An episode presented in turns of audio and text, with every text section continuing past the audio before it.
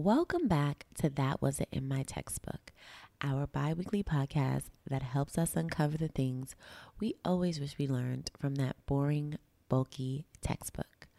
I'm your host, Toya, and you're now listening to Season 2, Episode 8 on the history of Juneteenth. We're talking about nine facts we should know about Juneteenth, and we're also celebrating our pod anniversary.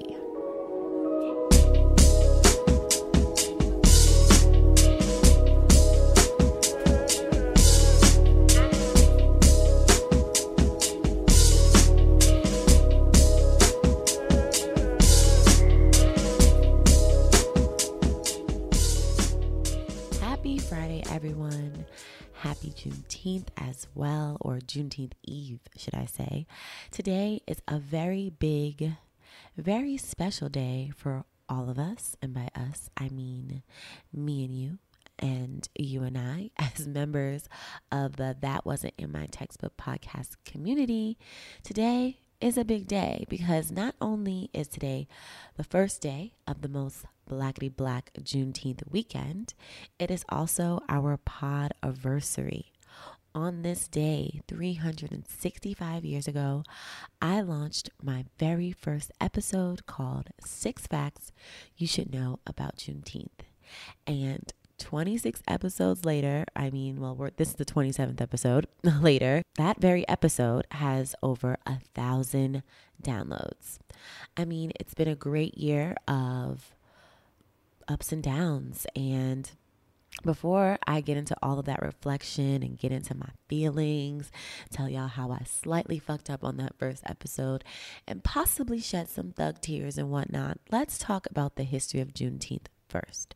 This year, Biden has announced Juneteenth as a federal holiday, making it official, which is cool, you know. But can we talk about racism in schools, though? and where's our Stop Racism bill? No shade to the Stop Asian Hate, because that's real, but they stay gaslighting black folks and giving us holidays when we need, want, and deserve real change. You feel me? Anyway, let's get into the history of Juneteenth, looking at nine facts this year. Yes, I added three new facts from last year's episode. We're getting fancy. And then after we go over the facts, I'm going to take a moment to briefly reflect on our first year building this history community and to thank you all for lending me your ears for a whole damn year. As usual, we always start out with a definition. So, what is Juneteenth? It is a holiday celebrated on the 19th of June to commemorate the emancipation of enslaved people in the U.S. The holiday was originally celebrated in Texas, where on June 19, 1865, enslaved folks in Texas were declared free. This was a whole two years after Abe Lincoln had signed the Emancipation, which he signed in 1863, that ended slavery. That's when enslaved folks were informed by a Union soldier named General Granger that the Civil War had ended and that slaves in Texas in particular were free. And yes, Granger was two years late, like seriously. So Juneteenth started out as a day that emancipated the enslaved folks in Texas. And then over time, it has spread to over other states. And now Juneteenth is marked as a day that slavery ended in the United States. It's a little confusing, but I think it makes sense. So let's get into these nine facts on the history of Juneteenth that will also clarify some of the things I just said in that definition. So, fact number one, which I just kind of told y'all, Juneteenth was hella delayed, two years to be exact. Following the Emancipation Proclamation that was signed on January 1st, 1863 you know, Texans, folks in Texas, enslaved folks in Texas remained in bondage. So not all slave folks were immediately free when the Emancipation Proclamation was signed in 1863. And so, two whole years later, yes, I'm clapping, enslaved folks in Texas were free. So, this 155 year old holiday reminds us that President Abe Lincoln's January 1st, 1863 Emancipation Proclamation did not liberate all enslaved black people in the Confederate States of America, the ones that wanted to keep slavery, the ones that in the South, um, and that Texan enslavers refused to tell black people that they were free until federal troops literally arrived and enforced the proclamation. I mean, how evil can you be to just refuse to tell folks that slavery is over? You see, while Abe Lincoln signed the Emancipation in 1863, the Civil War didn't end until the summer of 1865. And that's when General Granger showed up with his troops and they arrived in Galveston, Texas to announce General Order Number 3 on June 19, 1865, letting enslaved folks in Texas know that they were free. And from then, June 19th would go on to be known and celebrated as Juneteenth. Fact number two it was reported that there were over 250,000 enslaved black folks in Texas when Union soldier Granger arrived. That's a lot of people 250,000 enslaved people. It was believed that all the people who, who had enslaved folks was in on it. Don't be fooled. They like purposely didn't tell enslaved folks that they were free. And some of them even moved from other states. They packed up their stuff, moved from other states into deep Texas in order to keep slavery going. Sick. Fact number three the announcement actually urged freed men and freed women to stay with their former owners. Like, can y'all believe that shit? Like, I actually can believe it, but like, I can't believe it if that makes sense. So, General Order 3, which was read by General Granger to let the enslaved folks in Texas know that they were free, said, and I quote, The people of Texas are informed that, in accordance with a proclamation from the executive of the United States, all slaves are free. This involves an absolute equality of personal rights and rights of property between former masters and slaves, and the connection heretofore existing between them becomes between employer and hired labor. Yeah, right. The freedmen are advised to remain quietly at their present homes and work for wages. They are informed that they will not be allowed to collect at military posts and they will not be supported in idleness either there or elsewhere. End quote. Okay. Did they say employer and hired labor? They are tripping.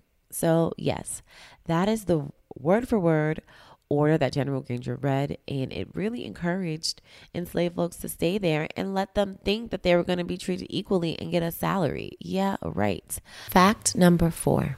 What followed Granger's announcement of Order 3 is known as the scatter. Think about it kind of like an early Great Migration.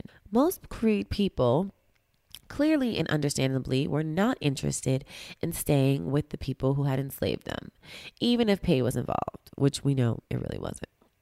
Actually, folks started leaving and taking their stuff before Granger could even finish making his announcement. Shit, I would have.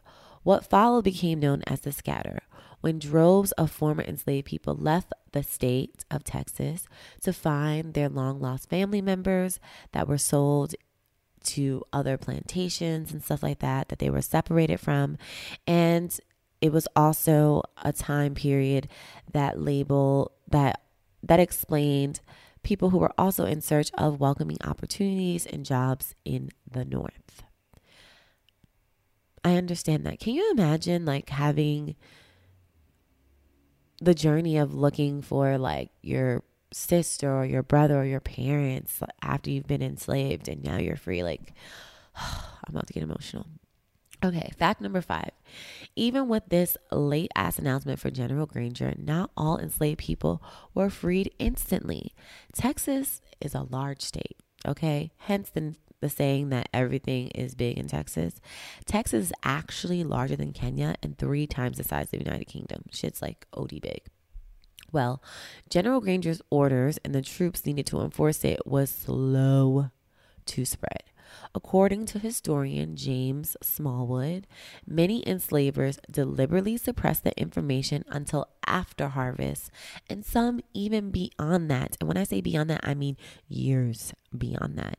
In July 1867, two years after Granger's two year late arrival, so four years, there were two separate reports of enslaved people being freed. One report of a Texas horse thief dude named Alex Simpson who enslaved people were only freed after he was hung in 1868. Like, I don't even have the words for this fact. Like, that's crazy. Fact number six Texas was the first state to declare Juneteenth as a state holiday. Okay, which historically speaking, y'all also purposely withheld information and like kept people enslaved for longer. So, am I supposed to give you a gold star for being the first state to declare Juneteenth? Like, we shouldn't even need Juneteenth. You know what I'm saying? anyway, in 1980, Texas declared Juneteenth an official state holiday. Today, it is now a federal holiday known as Juneteenth National Independence Day that even white folks have off. But my question is, where are my reparations though? I believe it was earlier this week, or maybe it was last week, that Biden signed this into law. So now this day is officially a U.S. federal holiday that commemorates the end of slavery in the United States. And it is the first federal holiday established since Martin Luther King Day in 1983, which was 38 years ago.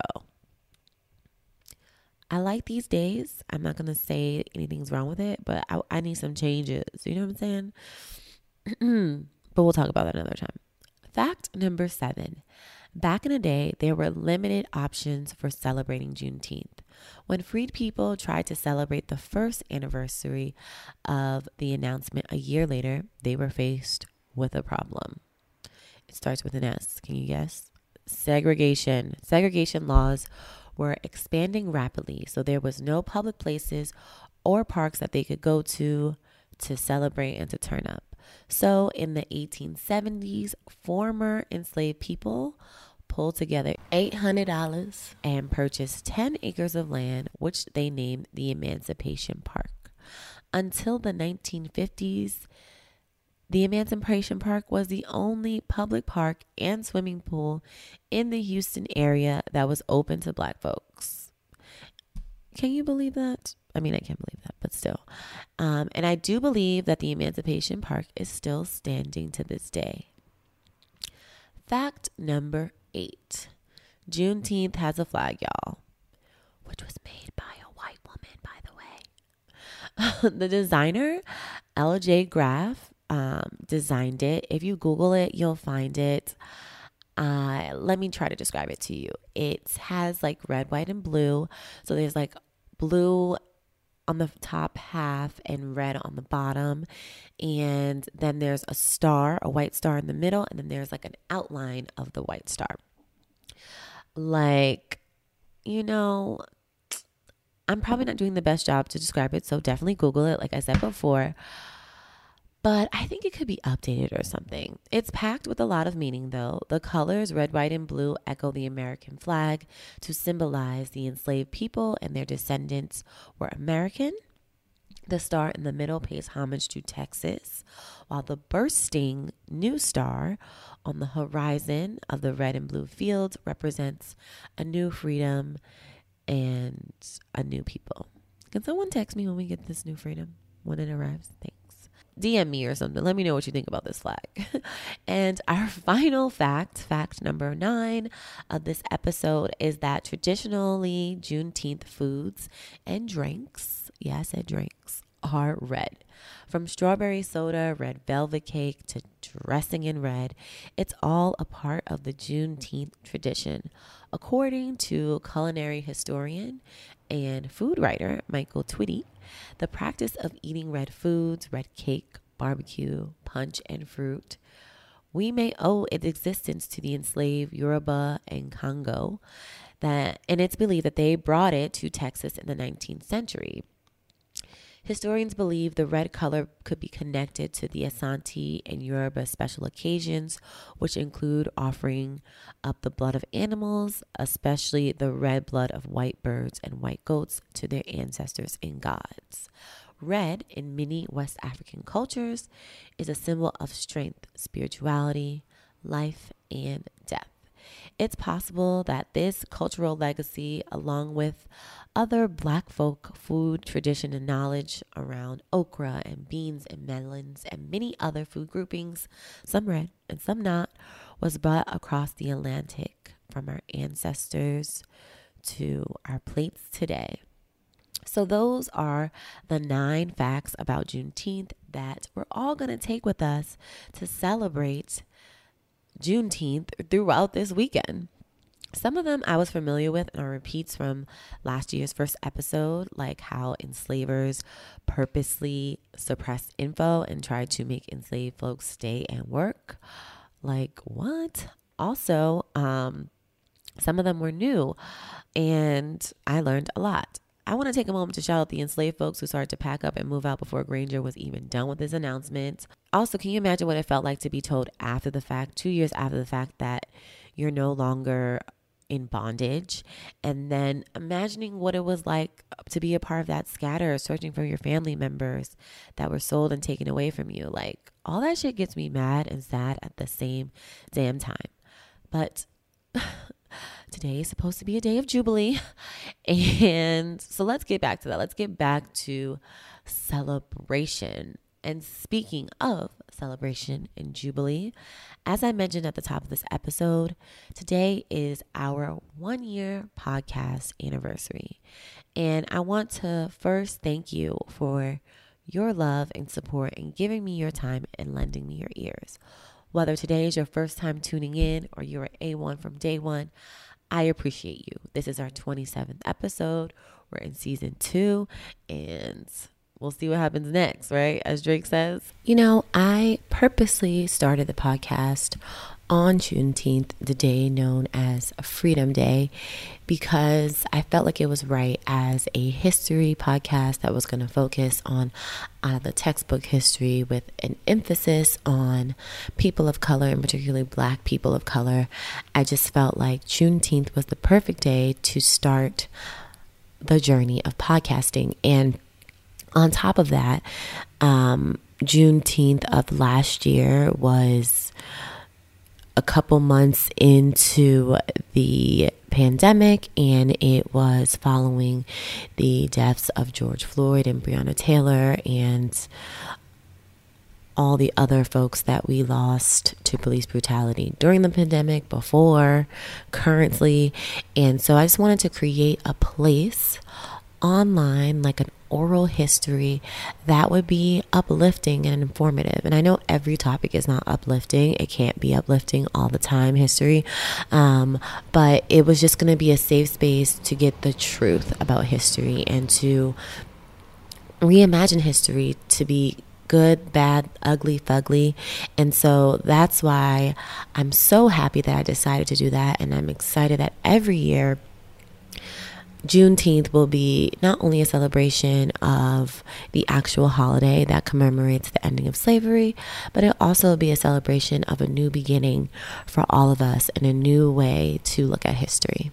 Initially, when I hit record on June 18th of 2020, yeah, because we're in 2021, I get confused sometimes. I never knew that I would finally feel like I have found my purpose after 30 plus years on this earth. I don't know about y'all, but I've always felt like a slow bloomer, a slow and steady kind of gal, a tortoise, if you will. But this is my path and my time is now. And as cheesy as it sounds, everything that I've done from going to grad school for a master's in public administration that I don't use to moving to Los Angeles almost three years ago is finally starting to make sense. I say all this for anyone else who may be listening and lost, please, please, please be encouraged by my story. At this big old age, I feel like I am standing at the intersection of what I'm good at, what I'm passionate about, and my gift to the world and society. This podcast is not about me as an individual, it's about reimagining history, having fun, and of course, thinking outside of that boring, bulky textbook. I sat on this idea for a whole year before I finally took the leap. Shout out to self doubt blocking me. but don't be like me on that front. Be like Nike and just do it. I started this podcast to inform and uplift folks like me, people of color, marginalized folks, and to expand our knowledge beyond colonialism and slavery because a lot of shit happened before and after that. Plus, history is not only about the past, it's happening this very second. I mean, we just survived a pandemic. I want us to listen to these episodes and feel informed, feel good, tell a friend something you learned, maybe even get a laugh. I know I'm not that funny, but I could be funny sometimes. But overall, y'all have helped me create this safe space for people of color and marginalized folks to celebrate and learn about ourselves 365, 24 7, not just when our months or days roll around. Each episode is made to feel as if we're sitting in one of those free spirited classrooms where you can eat food sometimes and it's like a hot circle mahogany table and you talk freely and you don't have grades. Do y'all get that feeling from this podcast? Y'all let me know. We talk about the lies our teachers taught us, provoke provo- powerful conversations, and get that unfiltered, raw history and opinions, the ones you might get in trouble for in class. So, thank you for helping me create that environment. And I really, really appreciate it. And I hope that y'all are enjoying this podcast, and I'm always open to suggestions and topics to make it bigger and better, to make it interesting, and to cl- include other cultures. I am a historian with a background in African American studies, but I want to talk about other cultures.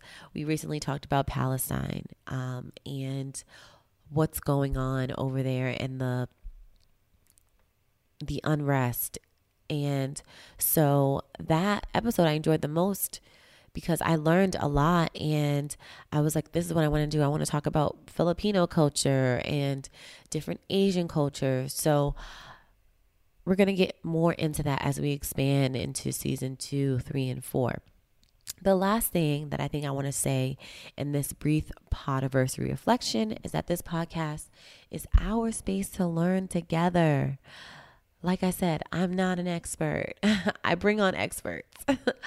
I am your flawed, tatted, locked haired, cursing historian homie who is more like the store greeter or maybe like a librarian would be the best way to describe me. Like, I have a general idea of things, I know how to research. And so, this podcast is like me welcoming you into the library and asking you what topics you're interested. And then we walk over to that section in the library together.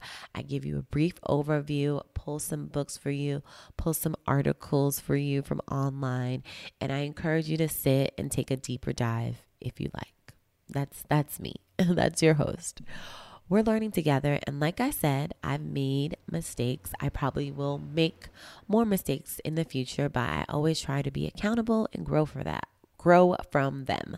For example, I fucked up coming out the gate with the first episode on Juneteenth, actually. When I listened back to it today, I actually cringed because I kept saying slaves and slave masters instead of enslaved and people who enslaved which I should have known as a African American studies major, but we all make mistakes, right? But language is important, and someone politely commented on my post on IG last year and let me know that using titles like slave and slave master reinforces the concept of status and normalizes and justifies slavery, whereas saying enslaved people prioritizes our ancestors' humanity and the terms people who enslave shows that this behavior was a choice enslaving people and that being a master is not a normal justified behavior. And for that person's feedback, I am forever grateful. And today I was able to make those changes in this podcast. It's a reminder that this podcast is also here to reimagine what a historian sounds like, looks like, and presents like. Thank you for lending me your ear today, and thank you for your support. And this is the conclusion of season two, episode eight on the history of Juneteenth, with a mini pod anniversary reflection at the end. Thank you so much for tuning into this season. Season two is continuing on with a couple more episodes before we take a mini summer break. So make sure you're subscribed. Year one is down, year two to go. In the words of Drake, let's see what happened next, okay? this season is going to be bigger and better than season one. and we're only going up from here. Don't forget to come back on July 2nd, Friday, July 2nd to be specific, for a new episode on the history of astrology with a very special guest. Make sure to follow that wasn't in my textbooks all over the interwebs. And in honor of our pod anniversary, I would love for you to leave a review. I would really, really appreciate it. It helps us get ranked on iTunes, it helps us get noticed so that we can grow this history community. That's a wrap, y'all. Thanks for tuning in. Happy pod anniversary to us. Happy Juneteenth. And until next time, remember knowledge is power.